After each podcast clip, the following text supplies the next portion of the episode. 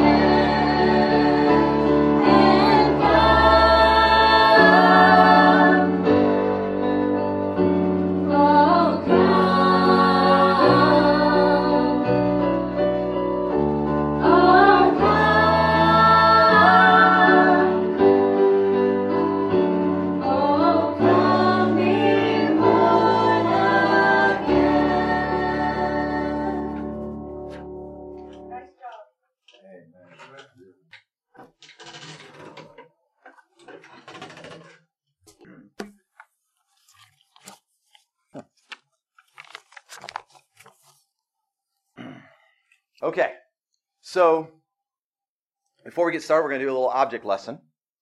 Um, and I've already been blessed to be with you today, but the word that the Lord laid on my heart was a huge blessing to me, and I hope I'll be able to share it with you. Okay, so I want to ask you, Jenny, are you near to me or far away from me? Okay?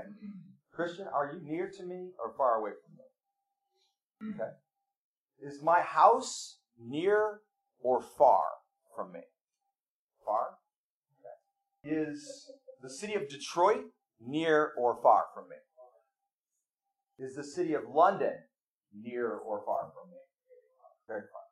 All right. So based on that object lesson, what we just did, that little description, then Detroit and London are far from me. But we can see that there is a big difference there, right? And Jenny and Christian are near to me, but we can see that there is a difference there. I submit to you that people usually call far away things that are harder to get to, or maybe impossible to get to. Today, we're going to look at that which is not so far away, but often is mistaken as far away. And so the sermon title is Not So Far Away. Being a member of the kingdom of God is often broken down into sort of like two eras, if you will, and they're relatively long periods of time. There was an era where they were waiting for the Messiah to make his first appearance.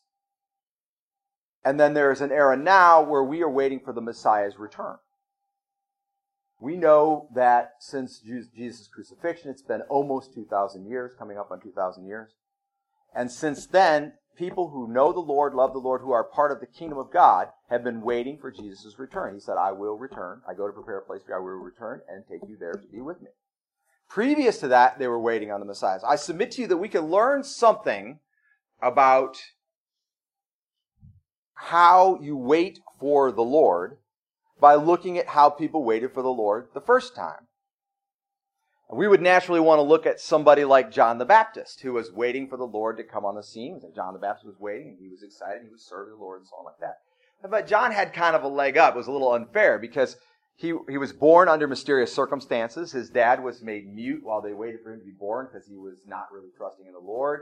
Uh, his mother and his father both sort of prophesied amazing things about his life. So that, that's not really fair. I submit to you to get a better picture, we'd have to go back further, at least back to Malachi, which was 400 years before the birth of Christ, the last known prophet declared on behalf of the Lord. And so they were waiting in a time when things were not so good. A time when they didn't know how long it would be. It could be weeks or months or years or decades or centuries before Jesus would make his appearance, and they didn't know exactly what it was going to be like, but they were learning a little bit about what it was be, going to be like. Maybe we should look at a day when things looked bleak on the earth, not so bleak that somebody's building a boat to save a small remnant, of mankind, but pretty bleak. Like a lot of people are doing what they shouldn't be doing. Some people are waiting for the Lord's to return, and many are not. And so a time like that would be like Jeremiah's time. And I'll show you some examples of why that's true when we actually look at the text. If we look at a day like that, then that would be a day not entirely unlike today. Do you agree?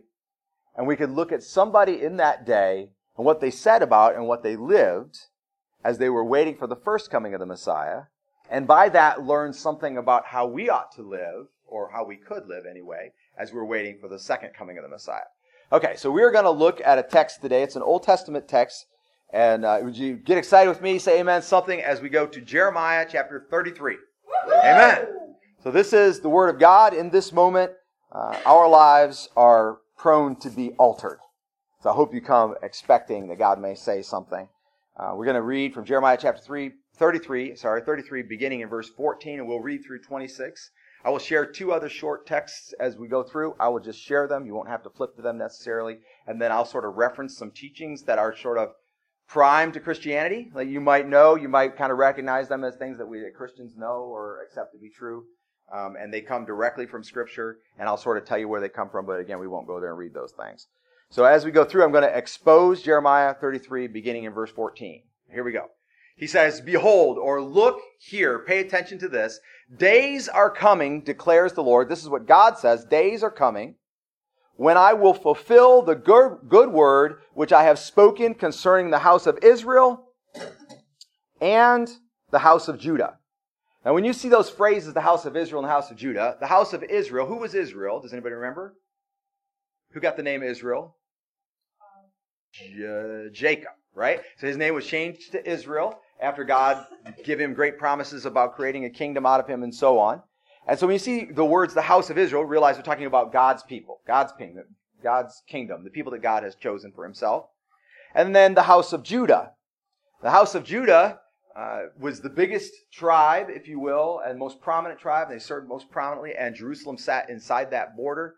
Um, but in this day, when Jeremiah is writing, the house of Judah is in big trouble. Jerusalem is in big trouble. Jeremiah is actually arrested and being held in the courtyard of the king who is in Jerusalem and who is of Judah because he prophesied the destruction of the kingdom of Israel. He has already said that God is going to visit discipline on the people of God and the, the kingdom will essentially become no more a kingdom. And they didn't like that prophecy. The other prophets were saying, oh no, kingdom's going to do great, whatever. And Jeremiah was the, the kind of the sole holdout there in the capital telling them it's, it's coming. God is going to punish us for our idolatry, and, and in Jerusalem, essentially, as we know it, will be no more. And so he's captive in the courtyard there, but he still has the ability to speak to the king and the king's household because he's in the castle. And so he, he's prophesying, he says, This declares the Lord, I will fulfill the good word which I have spoken concerning the house of Israel and the house of Judah. So now this sounds like it's going to be a better prophecy. And my, one might even be thinking he's going to prophesy in a way that's going to get him out of hot water, right? He's going to get to get out of the courtyard because he's changing his tone after he said he was going to destroy um, all of Israel. Now he's kind of turning it back the other way. He says, In those days, and at that time, this is so he Jeremiah is the one saying it, but he's saying it on behalf of God. He's saying, God said this. Remember that phrase, declares the Lord. In those days, and that at that time, I will cause a righteous branch of David to spring forth, and he shall execute justice and righteousness on the earth. There's several things to see. The first thing he says, the branch of David will spring forth. Okay? So that phrase there is it's going to just pop up. And you almost could say pop up seemingly out of nowhere. And so that's a, it's a term that indicates we're not going to get another king immediately that's going to be on the throne forever, but there's going to be one coming that's going to be a righteous branch of David. It's going to kind of spring forth. And it says, and he shall execute justice. And that means that he will bring justice, and then he will control justice, and he will determine how justice goes and how it doesn't go. So he is going to have the complete origination and control of justice on the earth. And it says, and he will control righteousness on the earth. And if you have control of righteousness, then you get to decide who has righteousness and who doesn't have righteousness. And you can decide what is righteousness and what isn't righteousness. And so this is a pretty big statement about the branch of David that will spring forth and what control he will have. Verse 16 says, In those days Judah will be saved and Jerusalem will dwell in safety. That wasn't looking imminent. And now, because of the, what he just said about the branch springing forth kind of unknown, we think maybe these days are not the immediate days. And we start to realize Jeremiah is not prophesying about saving Israel from their punishment that's coming. He's prophesying about a return or restoring of at least these two families, these two houses, the house of Israel in general and the house of Judah. In those days, Judah will be saved and Jerusalem will dwell in safety. And this is the name by which she will be called. The Lord is our righteousness. And that's interesting concerning, you know, the, test, the teaching of the New Testament that Jesus, uh, essentially Jesus, became sin for us that we might have the righteousness of God through him. 2 Corinthians 5.21. And so Jesus, who would be the Messiah, and they didn't know the name Jesus, they only knew that he was the Messiah, the anointed one of God, he would have these qualities. And one of them would be, he would be, bring safety finally to Judah, safety finally to Jerusalem, and Jerusalem, the people of God, the house of Israel, the people of God, would be called, the Lord is our righteousness. Verse 17. For thus says the Lord. So he's saying, God continues to say, David shall never lack a man to sit on the throne of the house of Israel. Notice that that is actually a combination statement because what house does David come from? The house of Judah, right? The first king of Israel was Saul, and he was from the house of Benjamin. And basically he blew it.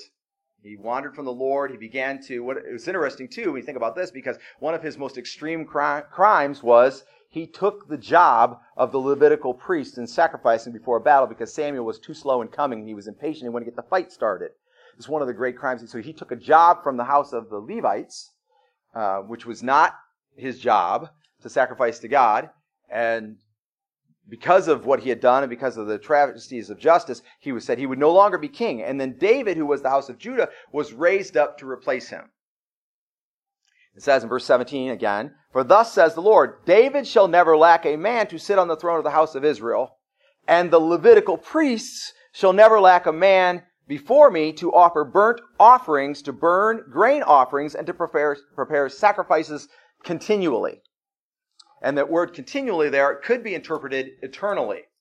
And so the sense of it is there is a man coming who can do these two jobs, be king of Israel forever, and be the lead priest forever. Okay? And so because we know these are forever acts, then we can take the context of the sacrifices. They don't have to literally be grain offerings or literally be uh, sacrifices, uh, burnt offerings, but they are offerings acceptable to God forever. And so he's talking about a lead priest, if you will, who will lead all of these new Levitical priests to do offerings to God acceptable forever.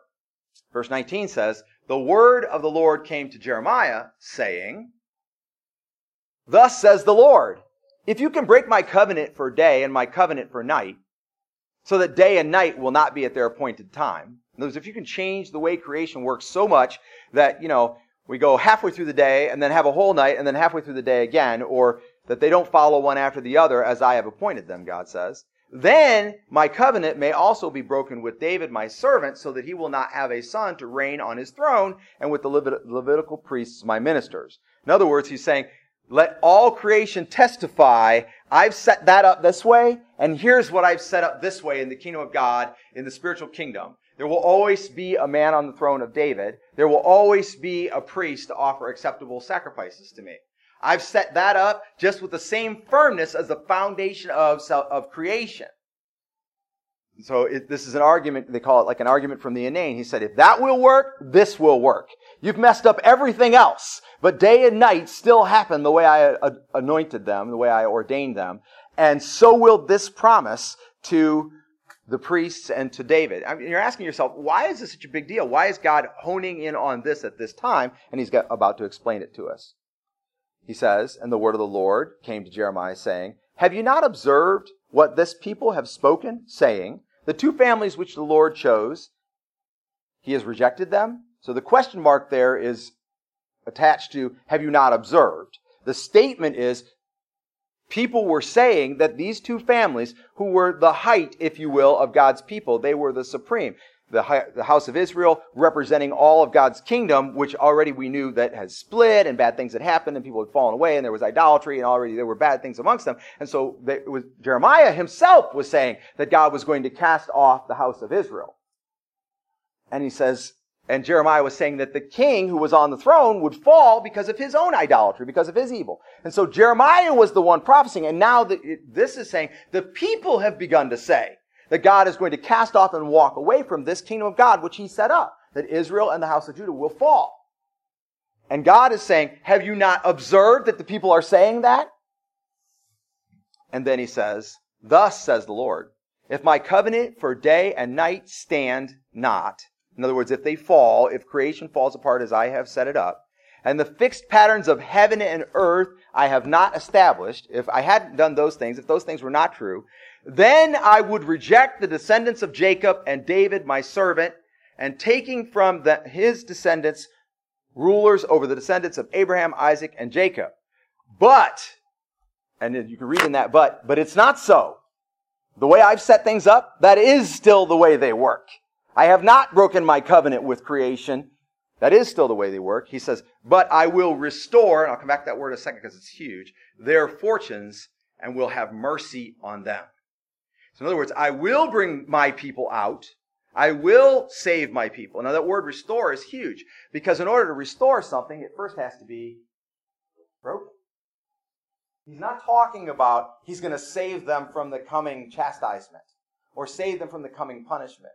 He's not talking about he's going to save them from the bleak days that they must, must basically suffer through. He's saying at the end of the appointed time, at the end of the appointed suffering, at the end of the appointed chastisement, then I will bring a time which I will fully restore my people to myself. And I will do that through this righteous branch of David who will execute both justice and righteousness on the earth. And he says, and I will have mercy on them.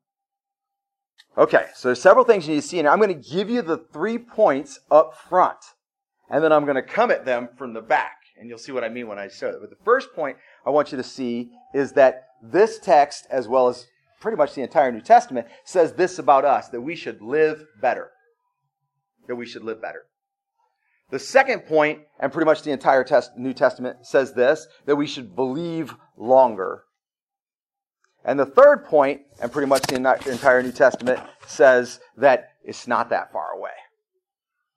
Okay? So now let me show you how that comes out of here. So, Jeremiah is in a very rough time. They're going into the most bleak situation that they've ever seen. The nation is, the northern nation has already fallen, the southern nation is on the verge of it. And I want to say to you that going into the worst time you've ever faced, there is no better time to look forward to what God has promised coming true than when it headed into a dark and difficult time, perhaps even a chastisement by God. Now, our troubles come from a variety of sources. We bring them on ourselves. We, uh, the world brings them on us. People, family members, friends, the situation, falling apart creation, tornadoes and earthquakes and floods. Troubles come from a variety of situations, a variety of causes. But going into a dark time, the darkest time you've ever seen, there's no better time than that to look forward to the promises that God has promised. The Bible says, delight yourself in the Lord and he will give you the purposes of your heart from Psalm 37, 4. And we look at the scripture in Romans that says, all things work together for the good of those who love the Lord and are called according to his purpose. I will be with you, Jesus said in Matthew uh, 28, the Great Commission, 19 and 20. Nothing can separate you from the love of God, Romans 8, 38, and so on. There's no better time than the darkest moments of your life to look at the promises of God. Jesus said, ultimately, I will come again and take you there with me also. We are living in the appointed hour for Jesus to be building the place that he will one day take us to. Yet when we face trouble and difficulty, we look at the trouble and difficulty. We begin to plot and plan and figure a way to make our lives as easy as possible to suffer the least amount. Listen to me. If I can say it, there's nothing I can say more clearly. You avoiding suffering is not the point of this lifetime.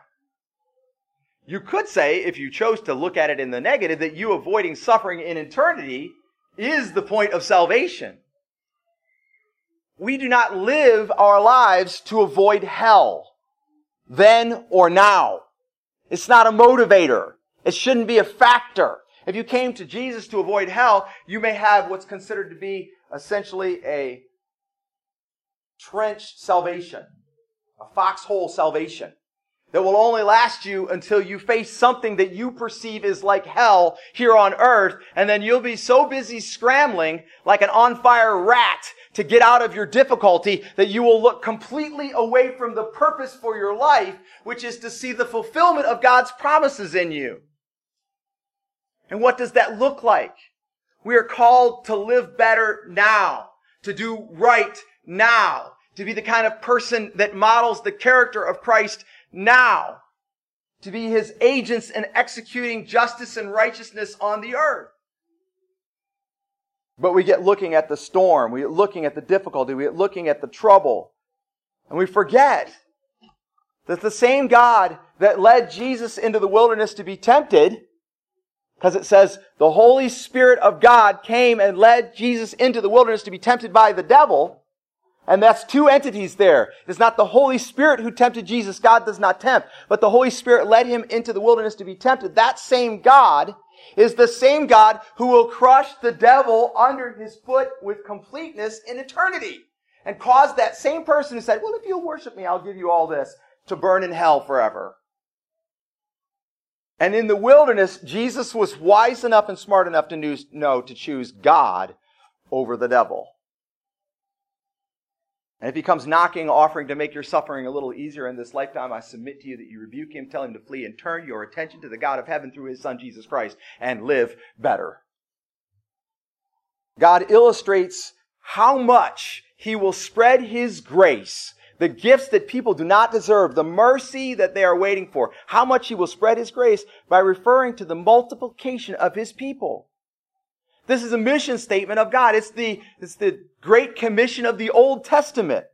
He wants to continue the process of expanding the kingdom so that he can display his grace, and don't forget this, and for man to fulfill his purpose.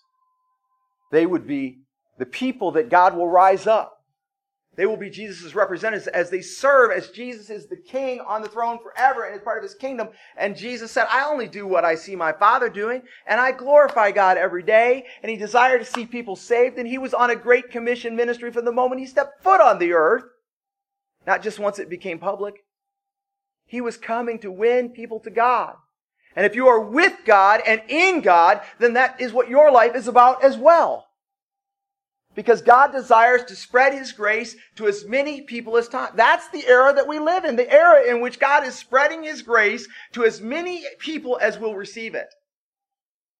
And to fulfill our purpose, which was to have a right relationship with God, to be about the business of God, to be giving acceptable sacrifices to God. I've heard many motivations for the changes that people make in their lives. I've seen people cut things out and add things in because it felt right. They did it for their kids. They, they were cost cutting, saving money. They wanted to live longer. I mean, the list just goes on and on. The Lord is not slow about keeping his promise, as some count slowness, but he is patient towards you, towards me, not wishing for any to perish, but for all to come to repentance. That's what Peter wrote. And that chapter, that verse was written in the context, 2 Peter chapter 3, and he was talking about living faithfully for God as you await. And one of the greatest arguments that the enemy will make about God fulfilling his promises is to say, well, he hasn't done it yet. What makes you think he's going to? God cannot lie. God is not like man.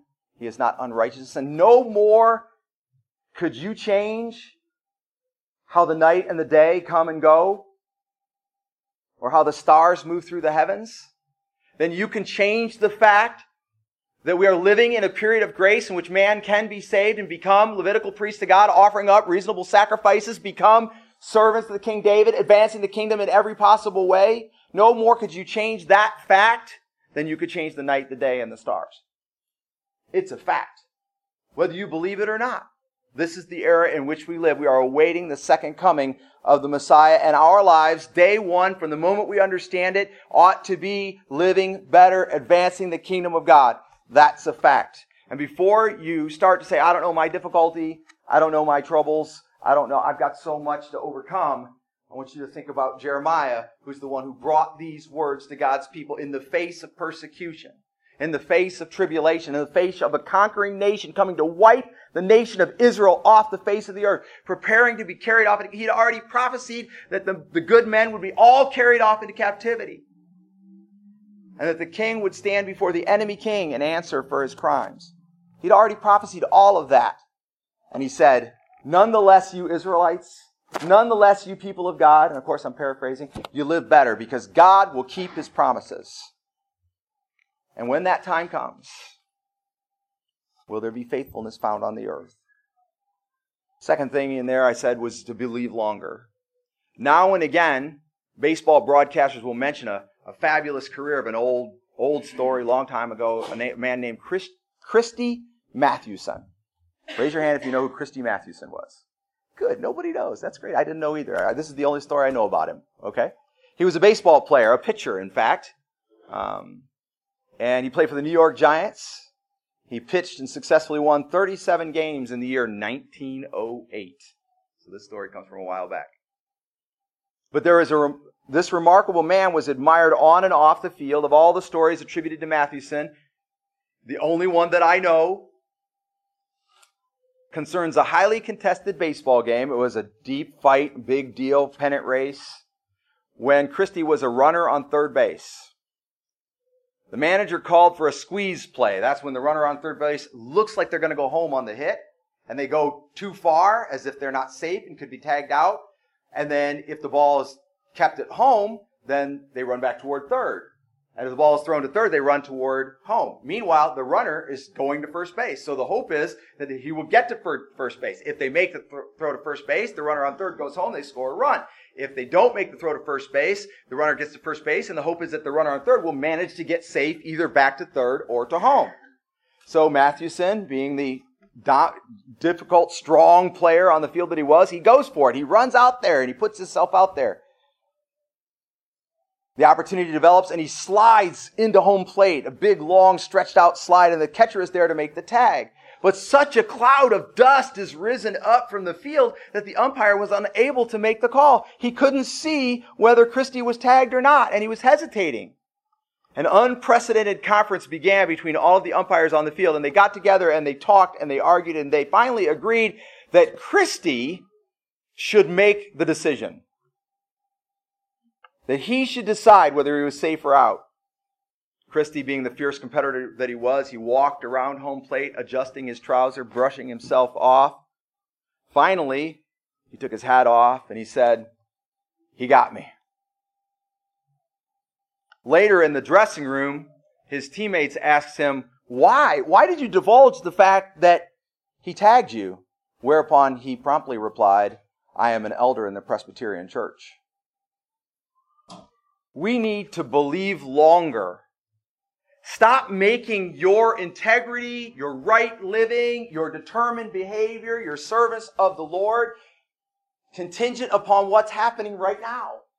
You need to believe through getting tagged out at home. You need to believe through your health concerns, your financial concerns, your relationship concerns. You need to be looking for the promises of God. What if you are spewing a bunch of obscenity because your situation is really tough or causing physical harm to you or your surroundings the moment that Jesus returns? And for what? Because something broke? Or you stubbed your toe? Or your body wasn't functioning the way it wanted to? And Jesus jumps right in between you and the wall that you're about to punch, or the thing you're about to throw, or the, the just as you're about to scream the F word, and he's standing right there in your face, and you're like, ah! Jesus. You've got to believe longer. You've got to believe through the things that God is calling you to endure and the great successes that God is giving you to have. When you are trusting in God, you can realize that the outcome of this particular turn of events, the thing that you are facing right now, is not what matters most.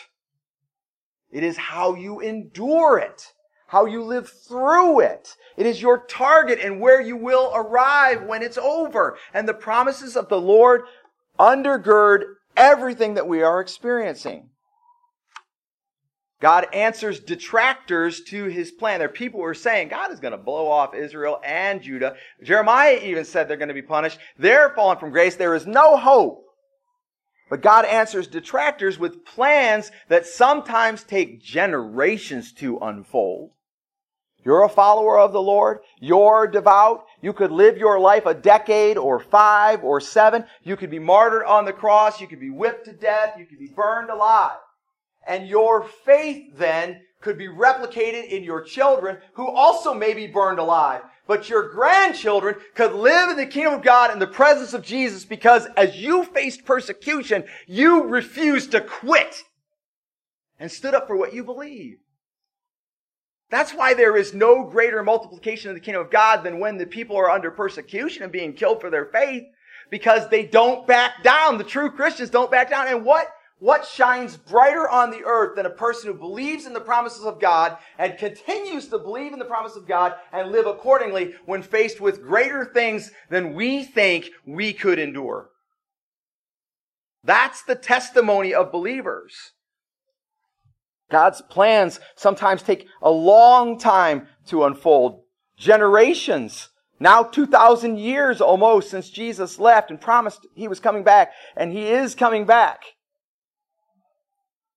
And we must trust in God's plans even when we cannot see them.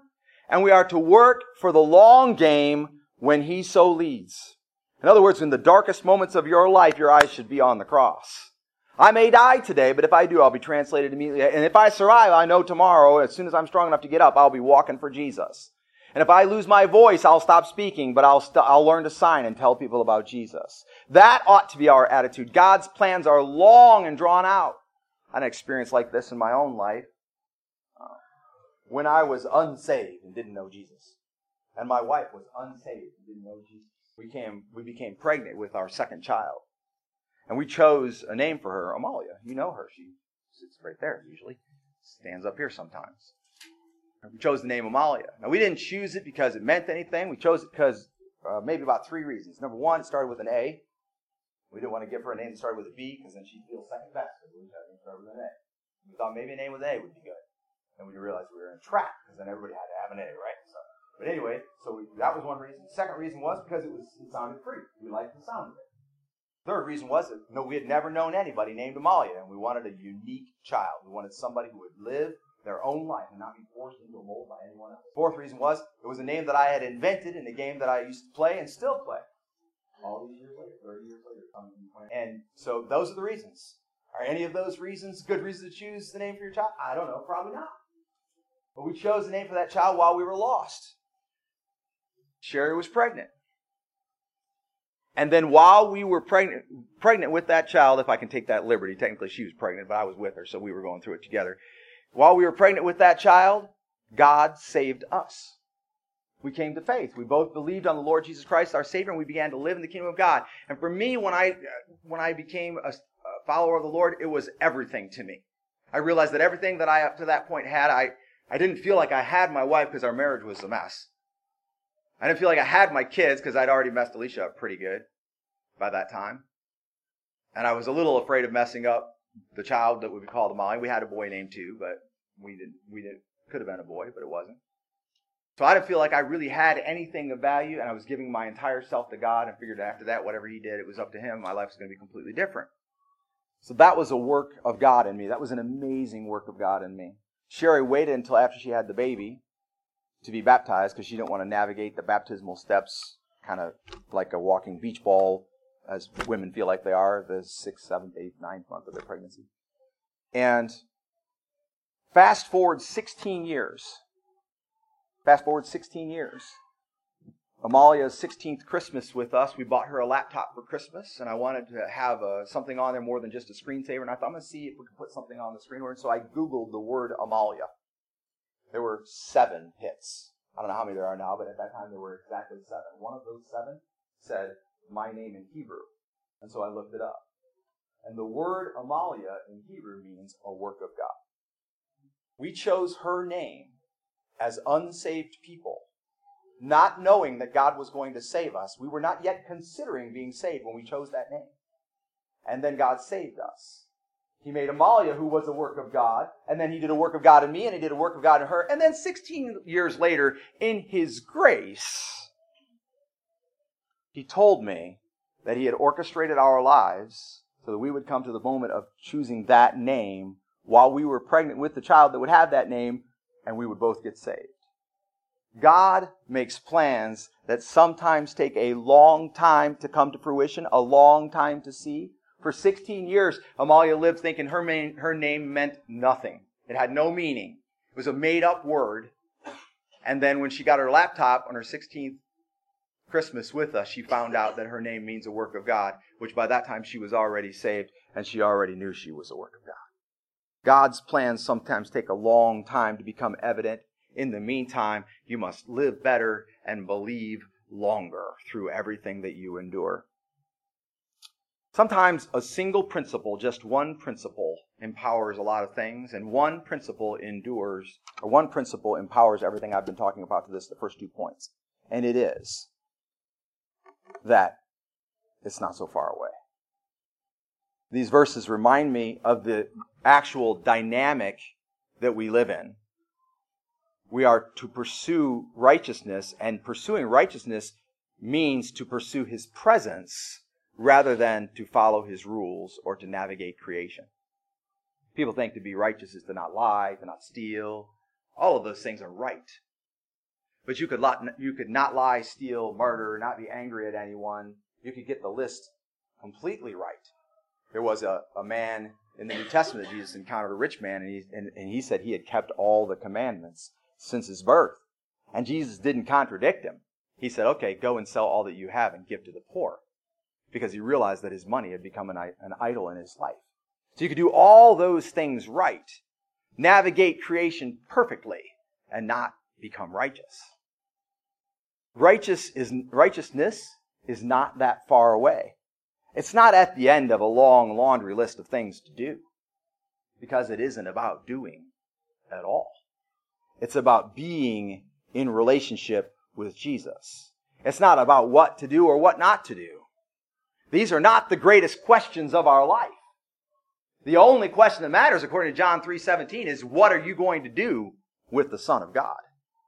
Not did you lie, or did you steal, or did you murder, or did you scoff, but what are you going to do with the Son of God?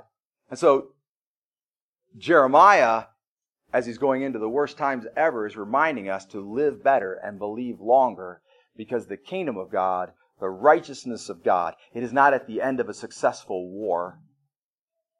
It is not found in cutting out all of the idols or all the Baal or Asherah poles. It's not found in refusing to visit places that you shouldn't be. The righteousness of God is found in a right relationship with God through his son Jesus Christ. Now, will you want to stop lying? Will you be convicted of avoiding your sin? Yes, because you want to live better. And you live better and believe longer because the gift is literally one millionth of that away. So small that you can't possibly perceive it. How far away is Jesus? So not far that you can't describe it in words. And so we live better and believe longer. It'll be good. That's what Jeremiah said. It'll be good. That day, it'll be good. He will provide and manage the justice and righteousness when the time comes. That's what he said. That's pretty cool because he's talking about the first coming of the Messiah. And you know who manages justice and righteousness now? Jesus. I have my own sense of justice, but I have long learned, when I was 25, I learned that my sense of justice is not the same as Jesus's. You can decide a lot of things you don't like in this lifetime. You can curse the storm, the very storm that will make you the person that you need to be. Our sense of justice is messed up. It has been since the fall. But a new sense of justice can be restored in us piece by piece bit by bit as our spirit comes alive again, restored. That's the word he used. What was broken, restored, born again, living for Jesus, exhibiting justice and righteousness. That's living better. Believing that we can do that and continue to do that throughout the ages, however long it takes until we come into his presence. Jeremiah said it'll be good, and I'm here to tell you it is good. And if you think it's not good, it's because you have not lived better and believed longer like you should have. It is good. It is good that you don't get to look at somebody else and decide when they're fundamentally wrong or saved. You don't want that responsibility. I don't want that responsibility. We are not to condemn because we don't want that responsibility. It has been, thank God, relieved from our shoulders. Jesus will decide. You don't have to do it. Your whole job is to deliver the gospel, live better, believe longer, and deliver the gospel because we live in an age of grace that as many people as possible might be saved. Live in love. My illustration for this last point comes from Galatians 6, 7 through 10. I'm just going to read it. It says, Do not be deceived. God is not mocked. For whatever a man sows, this he will also reap. For the one who sows to his own flesh will, come, will from the flesh reap corruption, but the one who sows to the Spirit will from the Spirit reap eternal life. Let us not lose heart in doing good, for in due time we will reap if we do not give, if we do not grow weary. So then, while we have opportunity, let us do good to all people, and especially to those who are of the household of faith. And I say do that because you are righteous and because you have left justice in the hands of the Lord. You do good to all people, especially those who are of the household of faith. I said there were three points. I've given you them, and now our conclusion. Acts chapter 13 says this in verses 22 and 23, and this is Paul speaking when they've come into the city of Antioch, which you know becomes one of the greatest Christian centers in the early world, or, or if you don't, you know it now. And Paul, as part of his little speech to them, he says this. He says, After he had removed him, that's referring to Saul, he raised up David to be their king, concerning whom he also testified and said, I have found David the son of Jesse, a man after my own heart, who will do all my will. From the descendants of this man, according to promise, God has brought to Israel a Savior, Jesus. When he was saying he was going to bring a righteous, just branch out of David, he was talking about Jesus. Paul knew it, the early church knew it, Christianity has always known it. And that king is our king. Because we have become the house of Israel in faith. But out of that, God would raise up Levitical priests. We're not talking about priests who wear a collar or a robe. We're talking about you and me. And we will be equipped to forever give him sacrifices like that which is talked about in Romans true. Romans 12, 2, your body as a righteous sacrifice to the Lord. Like that which is talked about in singing praises to God continually, and our prayers never ceasing. We have been given the authority and the power to act in the kingdom of God to do as Levitical priests. And the number is endless. More may come in. But notice that Jeremiah looked forward through difficulty, through the worst times. He looked across time. He insisted on living better, on believing longer, and knowing that the kingdom was not that far away, even though he would be unlikely to see it in his lifetime as we see it, or as those who were alive when Jesus came saw it. He could see it across time and through, and it was right there in him, and he lived with the Lord, speaking what the Lord would have him to speak. And he was able to say, Thus saith the Lord. Let us not forget that we live in the second period of faith, when we are not waiting for his first appearance to see his face for the first time among men, but we are waiting for the second coming. The first coming has already been testified, testified to by miracles, including the resurrection. Live better, believe longer. It's not that far away. The kingdom of God is among you. The New American Standard Bible translates a certain verse, nor will they say, Look, here it is, or there it is, for behold, the kingdom of God is in your midst. And the King James translates the same verse, Neither shall they say, Lo here or lo there, for behold, the kingdom of God is within you. That word in your midst, within you, is a word in the Greek language that can be translated several different ways. In you, among you, between you, within you. The kingdom of God is right here, right now. It's not something that's far away. The question is, will you be in it? Will you live better? Will you believe longer? Will you realize it's not far away? Wait on the promises of God. In that day, every knee will bow and every tongue confess but for some, it will be terrible, a horrible thing to have to bow to the king that they always knew in the back of their minds would come once and for all to judge all mankind. And now they're bowing before him in pity and tears and weeping and sorrow and anger because it's Jesus. It's, they always said it was Jesus and now it is Jesus and I didn't live better and I didn't believe. But for those who do live better, and believe longer, waiting on the promises, it will not be such a surprise. We will be ready because we have been expecting, realizing all the while that it was not that far away. How about you?